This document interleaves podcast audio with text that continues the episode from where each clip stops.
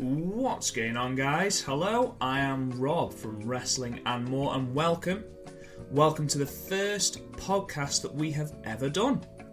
Something we've been wanting to do for a while. So, welcome to Ring Rope Roundup, episode 1. Now, we wanted to start with a bang, and what better way to do that than with Royal Rumble 2017? Uh, I'm saying here it is Sunday, the 5th of February, so I've had a week to stew. And I thought to myself, well, I want to talk to you guys about it. I want to talk to you guys about not necessarily the pay per view, but specifically the Rumble match. And the reason I want to talk just about the Rumble match is because it was billed so, so much, especially on Raw. I don't think SmackDown Live did it as much, but especially on Raw, as the most stacked Royal Rumble match in history. And to a certain extent, especially before the pay per view, the build up to the pay per view, you got caught up in it.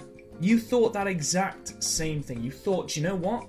This is going to be an absolutely outstanding Royal Rumble to rival, possibly in my opinion, the best Royal Rumble 2001. Now, I will say now as a little disclaimer, I thought the matches preluding the actual Royal Rumble match were absolutely outstanding. I thought Cena and Styles as a candidate for match of the year. Um, and in a later podcast, I'll be talking about my greatest matches. And spoiler alert, that has made it into the top eight. But um, there was just a couple of gripes. Um, even though I think the club, or the Good Brothers, or whatever they're called now, I definitely think they deserved the title shot, and I'm really, really glad they've got the Raw Tag Team titles. I mean, I don't agree that they dropped them on the pre show. I think the pre show, even though they're not really pre show matches now, are they? But I still just don't agree with the fact that something as prestigious as the Raw Tag Team titles, I say prestigious, but you know, a title, it shouldn't be dropped on the pre show. And especially when they are two big big stars such as Cesaro and Sheamus. Um, I think the timing was wrong. I thought Cesaro and Sheamus had another good couple of weeks, couple of defences in. But with that being said, I am extremely glad that the club have finally got what they deserve because I think they have been treated appallingly since they've joined um, since they've joined WWE. When you consider their body of work in New Japan, it's just it's appalling, absolutely appalling how they've been treated. But they've finally been given what they deserve, in my opinion. To be honest, that was the only real gripe that I had with everything building up, and uh, I thought the, I thought the Roman Reigns Kevin Owens match was absolutely brilliant. I thought it was a really really good match. You know, even with the bizarre stipulation of Chris Jericho suspended above the ring in a shark cage, I thought that was quite a bizarre stipulation, but it worked. You know, it was something we hadn't seen before, and to be perfectly honest, I enjoyed it. So, like I say, nothing bad to say about the build up to the Rumble match. Then we got to the Rumble match, and wow.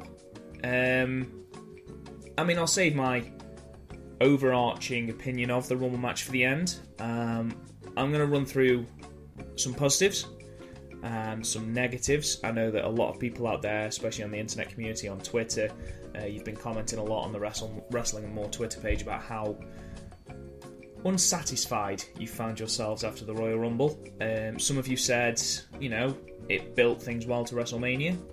Fair enough. But what we're going to do on this podcast is we're going to go through some of the pros and some of the cons. And because we like to think that we're a positive bunch at Wrestling and More, um, we're going to start with the positives. So, number one, the storyline progression in the Wyatt's feud.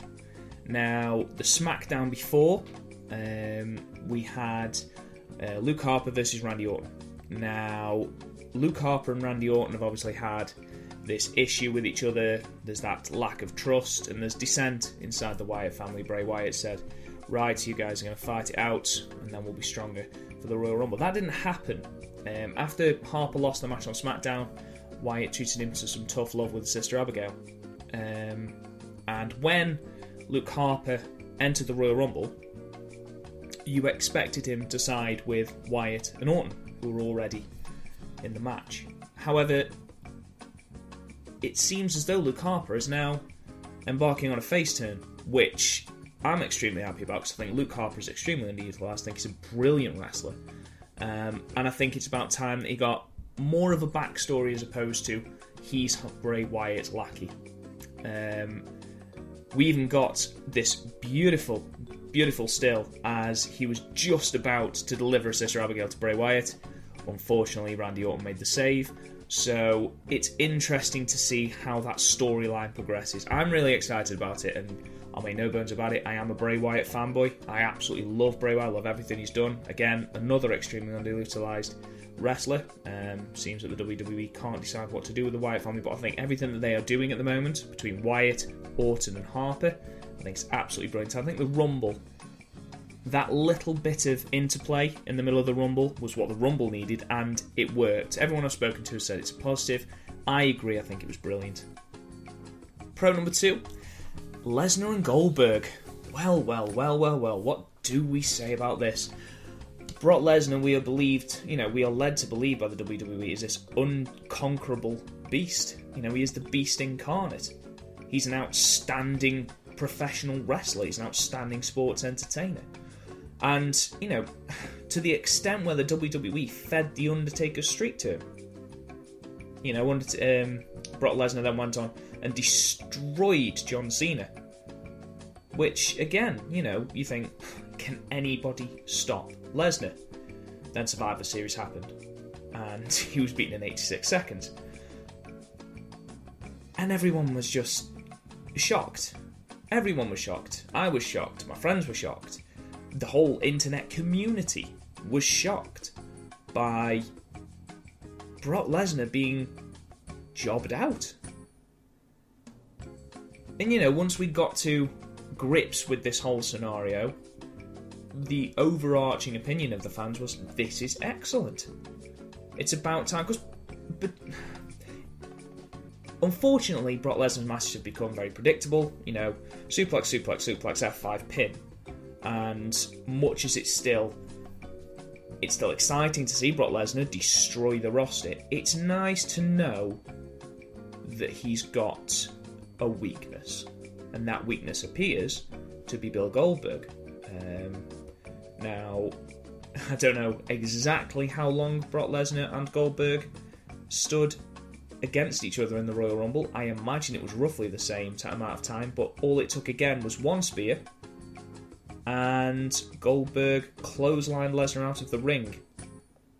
But, even though I know some fans are like, what is happening? This 50 year old part timer is destroying Brock Lesnar. A, Brock Lesnar is also a part timer. B, how good is the build up to WrestleMania now? Lesnar has to win. To gain any credibility back, Lesnar has to win.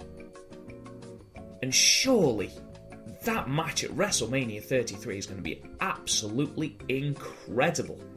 I can't wait for it. I mean, it's inevitable. On Raw after Royal Rumble, Brock Lesnar came out and basically requested a match. Well, I say Lesnar, Paul Heyman gave an, another absolutely flawless promo.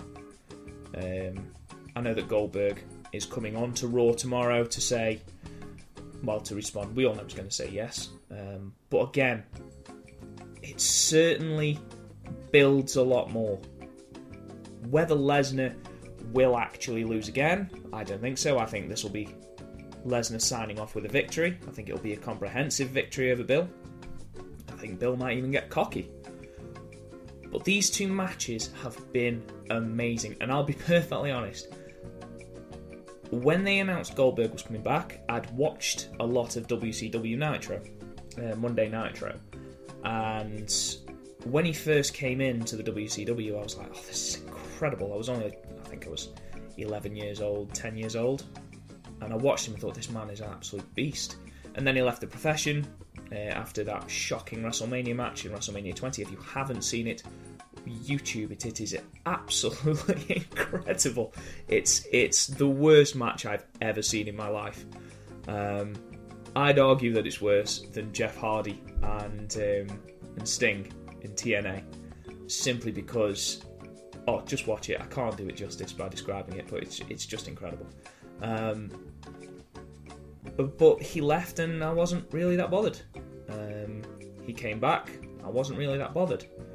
I wasn't really caught up in the hype. But as soon as it, as soon as Survivor Series happened, I got caught up in Goldberg. Well, no, actually, in fairness, that first promo he gave at Raw, in, uh, when he came to Raw, his first Raw back was absolutely astonishing.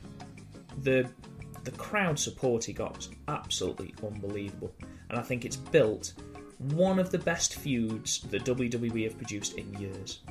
And the Royal Rumble, that quick elimination again, and Goldberg not winning, I think that was a big thing for me as well. If Goldberg had won the Rumble, I wouldn't have been impressed. But that interchange, that just that little tete-a-tete between Lesnar and Goldberg, built built it up beautifully. And it's one of the things that I am extremely excited about. Extremely excited about about WrestleMania 33. Number three is Braun Strowman's dominance. Now, this is only a quick positive for me because I don't think they did enough of it. But I thought that Braun Strowman looked solid. The bit with the big show was fantastic. Um, he needed to look strong coming into this. He couldn't just eliminate two people and then get eliminated himself. He had to eliminate people. And he showed some real, real strength here. I think he'll be the next US champion. Um, I mean, the difficulty is he's probably going to get steamrolled by Roman Reigns at Fastlane, which is sad. Um, not because it's Roman Reigns. I think that the abuse Roman Reigns gets is slightly unfair. But Braun Strowman, you've built him up to be this dominant monster, and he's then we all know he's going to lose at Fastlane, which is the feud at the moment between the two. I think the Royal Rumble has suggested that it'll be Taker Reigns at WrestleMania 33, which might be a good match. Um, they're both good workers.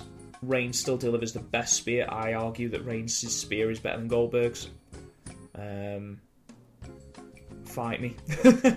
but um, yeah, I think Braun looked dominant in this. Whether he looked as dominant as he possibly could is another matter. But I think considering a year ago, people were pretty much calling for his head, saying that he was a waste of time, he couldn't run across a ring, uh, he couldn't put a good match together. Um, to where he is now, where his feud with Sami Zayn I thought was fantastic, it was really well structured. I think he's doing okay, and I think they carried on that storyline well in the Royal Rumble. Number four, and this is slightly contentious. A positive for me was Randy Orton winning the Royal Rumble. Now, yes, there was no Kurt Angle. Yes, there was no Samoa Joe. Yes, there was no Finn Balor, returning Finn Balor, I should say. But it came completely out of left field. Well, it came out of left field if you didn't look at all the bookies. Uh, who was the bookies' favourite towards the start? Um, as Randy Orton from about Friday became the bookies' favourite by an absolute landslide, so obviously something was leaked. But I thought, I think, of the wrestlers that were left, apart from maybe Undertaker, this gives us the most interesting potential match at WrestleMania. Now, a lot of this, and a lot of this positive, depends on what happens at the Elimination Chamber on Sunday. Now, if John Cena wins at the Elimination Chamber, and we are forced to endure John Cena versus Randy Orton for the 400th time, this is not a positive. Yes, Randy Orton's a good worker. Yes, John Cena's a good worker. But I can't build myself up to that match. I've seen it too many times. We need something new. Now, if Bray Wyatt wins the title at Elimination Chamber, which would be incredible, again, Bray Wyatt fanboy, but I think he would make a fantastic champion. I think it's criminal the man hasn't had an individual title when you consider Jack Swagger has, the great Khali has, and Ezekiel Jackson has. I think it's criminal this man hasn't. I think a Bray Wyatt, Randy Orton bout at WrestleMania 33 would be fantastic. The way SmackDown Live have built this storyline between the Wyatts, between Randy Orton and Bray Wyatt, has been fantastic. I think those two could produce a very, very good calibre of match. And to be perfectly honest, I think Bray Wyatt should come out on top. Not because I'm a massive fanboy, but because I think he deserves it. And I think he would give more to the title than Randy Orton would. Now, Randy Orton's a fantastic worker, as we know. He's also a 14 time world champion, but I genuinely think that Bray Wyatt should come out on top. Again, a lot of this is speculation. The chances are Johnny uh, Johnny Cena, Big Match John, will probably win, and it will be a very very dull WrestleMania 33 because that's what the WWE think we like, despite being told repeatedly by fans that's not what we like. Number five. Number five is number 10. Number 10, the perfect 10, Tye Dillinger. I absolutely love this. When they came out, obviously there'd been there'd been a lot at a lot on the internet about possible Royal Rumble spots. Now, the first Royal Rumble spot was the Miz coming out to Daniel Bryan's music and furthering that feud. I thought that was a fantastic idea, but obviously that didn't really happen, and you know, it's a shame, but I didn't really think it would happen. It would have been fantastic though. Um, but what did happen, and something that the internet wanted to happen, was the perfect 10, Tye Dillinger, coming out at number 10. And he did. It's one of the few times that WWE has listened to the fans and given them something that they wanted. The WWE effectively threw the universe a bone, and it was very well received. So thank you, Vince McMahon and WWE and the creative team. Thank you very much for that. It was a very, very, very high moment of the Royal Rumble. However, where there's positives, there's obviously got to be negatives. And despite the positives that I've just gone through, I feel like there probably is going to be more negatives than positives, so please bear with me. We're going to move on to the cons of the Royal Rumble match. And the first one why Roman Reigns? why Roman Reigns needed to be in the Royal Rumble, I've got no idea. Um, why he came in at 30, I don't know. You know what you were like when he came in at 30. Sorry, I'm going to have to have a drink.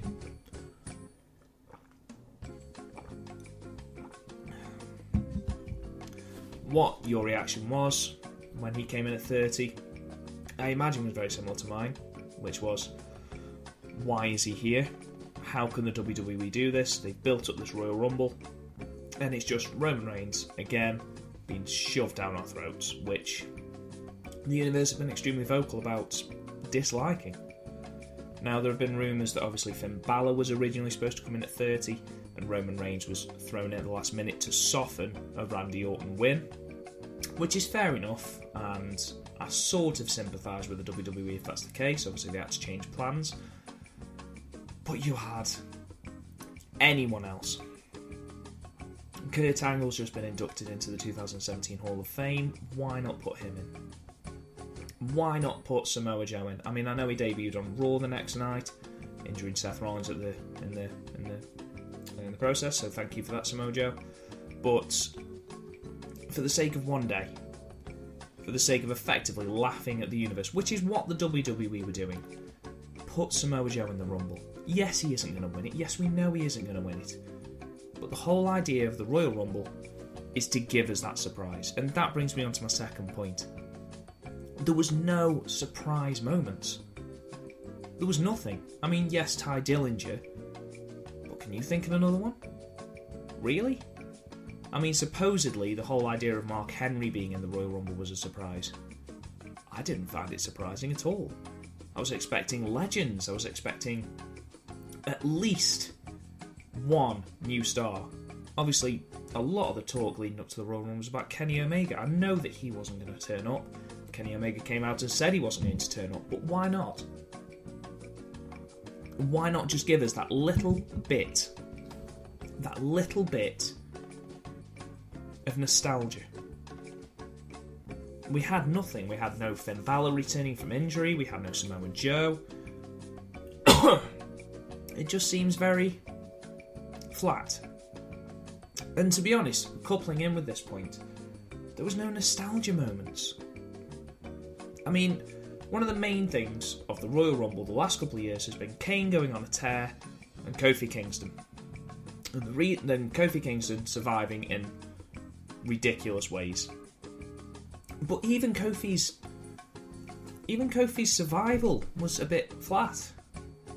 Yeah, the bit where he fell off the post looked very, very it looked horrible, to be perfectly honest. But there wasn't really a massive one, was there? There wasn't one that caught the imagination like the handstand or when he used JBL's chair. And Kane wasn't even in this Royal Rumble. When you consider who was in the Royal Rumble, why wasn't he afforded a spot? The Royal Rumble is something that even fans who are very, like the most casual of wrestling fans, tune in for the Royal Rumble because it is so different. Because you get surprise entrance, you get nostalgic moments, you get something different. And this year just seemed very flat. I know I keep saying that, but that's how it left me. Number three of the cons, I'm only going to do five of each. And I'm sure you could probably find more cons than I've managed to find. Was Baron Corbin. Baron Corbin, I know he eliminated Braun Strowman before you comment on Twitter or before you comment on YouTube, depending on where you're listening to this on SoundCloud or whatever. Baron Corbin did nothing apart from eliminate Braun Strowman. There was a massive segment in the middle of the Royal Rumble where nothing happened. SmackDown Live have been building Baron Corbin as this huge monster, basically SmackDown Live's answer to Braun Strowman. And he didn't do anything. I mean, unless I'm very much mistaken, and I might be, I think he only eliminated two people? Maybe even one. That's not a monster. I mean, for a lot of it, he was just standing around. As were most of the people in the middle. Which again, isn't great. People like The Miz, um, Apollo Crews when he came in, they just stood in the corners and waited for big people to come in. You know, until Bray Wyatt came in and Randy Orton, they were all just sitting in the corners. And I know that was Chris Jericho's shtick for the entire thing, but having all the wrestlers doing it, I don't know. And especially amidst the push that they are currently giving Baron Corbin, you would expect more. And I think it's a shame that they haven't given him more in this Royal Rumble. I didn't want him to win it, I didn't expect him to win it. I expected him to do something though. Number four, and it kind of links in with my point three wasted spots. Now, this isn't obviously spots as in spots during a match. I'm talking about entrance. When we talk about the fact that there wasn't any surprise entrance, no nostalgic entrance like Kane or anything like that, it's because people that didn't need to be in the Rumble were in the Rumble. And the one that springs to mind is number 27, Enzo Amore. Why? Why at 27? Just to give us that one moment where Brock annihilated him. Which Brock can do with 90% of the roster. Which he'd already done with everyone in the ring. It seemed pointless. It was pointless, and in my opinion, a completely wasted spot. I've got nothing against Enzo. Nothing at all. In fact, I think him and Big Cass are brilliant. But why? Why, why, why was he in that late? If you're going to put him in, put him in early. Put him in instead of Apollo Crews, who was also a wasted spot in my opinion because he did nothing. Same with Kalisto. James Ellsworth. I mean, I mean, I know. I did enjoy the James Ellsworth bit. Partly because of the obscenely painful bump he took as Braun Strowman threw him out of the ring. That must have been incredibly painful. And obviously, I hope he's okay. But looking back on it, you'd think he's a wasted spot. He's a wasted spot on SmackDown Live, to be perfectly honest. I don't think he's doing good work on SmackDown Live at the moment with Carmella. Um, but there we go. This is what the WWE have thrown us. I think that at least four of the spots. Perhaps five. I'm sure there's other wrestlers that people think shouldn't have been in the Royal Rumble. There were bits that just they shouldn't have been there. Number five, and my last con, so to speak. I do apologise for my voice, by the way. I'm recording this with an extremely sore throat, but we are on a time limit because we want to get as much out to you as we can, as obviously we're starting wrestling more and trying to push it as much as we can. Number five is most of the match dragged. If you compare it to 2001, 2001 could be broken into three very significant parts. And each of those significant parts had things happening in it at all times. It didn't stop at all. Um, same with 1992 when Ric Flair won it. Um, and to a certain extent, I know Vince McMahon, Vince McMahon won it in 1999, but there were still bits of that, you know, that kind of mirrored that. But in this match, it seemed like we were just waiting for Lesnar, Goldberg, and Taker. And it's a shame because The Miz came in and The Miz did nothing, then got eliminated. Baron Corbin came in, did nothing, got eliminated. Apollo Crews came in, did nothing, got eliminated. Same as Kalisto. Um, Chris Jericho, Sami Zayn. I mean, they were the Iron Men, obviously, but I feel like they could have done a lot more. I feel like they could have done a lot more. Maybe not Sami Zayn and Chris Jericho. I think Chris Jericho, to be fair, was actually really good. I really enjoyed Chris Jericho's Rumble. But there was people that basically did nothing, and it was a shame. And it just dragged. It did drag. Even Mark Henry and the Big Show, you know, and that Big Show Braun Strowman bit, just it dragged. And I think if Braun Strowman hadn't been eliminated as early as he was, in retrospect, that could have bought a bit more into the Rumble match. You could have had a stare off with Wyatt as, you know, a reunion of the Wyatt family. Imagine if him and Harper, uh, Luke Harper and Braun Strowman had teamed up against Bray Wyatt and Randy Orton. That would have been amazing. You know, a proper severance of the Wyatt family. It would have been fantastic. Even the Tye Dillinger bit, much as I loved him being in the Rumble and teaming with Sami Zayn, his entrance was pointless. He did nothing. And that was that was the main disappointment for me. I genuinely struggled to watch it all. And as I'd been built, not just by Raw, but myself, I wanted it to be amazing. I wanted it to be fantastic. I knew, I thought it was going to be. And then it wasn't. Which is a huge shame, you know. Hopefully, it's built enough to WrestleMania 33. I know that obviously problems are going to be kind of come across because obviously Seth Rollins has been injured, um, and a feud between him and Samoa Joe, and an eventual feud between him and Triple H was on the cards, and they were starting to build that well. But I don't know. I didn't enjoy the Rumble match, and it hurt what I thought was an extremely good pay per view up to then. Now, if you agreed, disagree with what I've said, please leave a comment on Twitter. You can follow us at gameplay underscore goody. You can look at us on YouTube, search for Wrestling and More. You can talk to us on SoundCloud. Um, download these podcasts on iTunes, they'll be coming out once every week. Hopefully, we're trying. Or look us up on our website www.wrestlingandmore.co.uk. I also write news pieces for Sportskeeda, um, so check them out as well. But There's also feature pieces called Eyes On, where we look retrospectively at pay per views. Eyes On episode 1 is on Capital Punishment, and Eyes On episode 2 is on WrestleMania 17. So please check us out, and we'll keep delivering this. Thank you for listening, and I'll see you soon.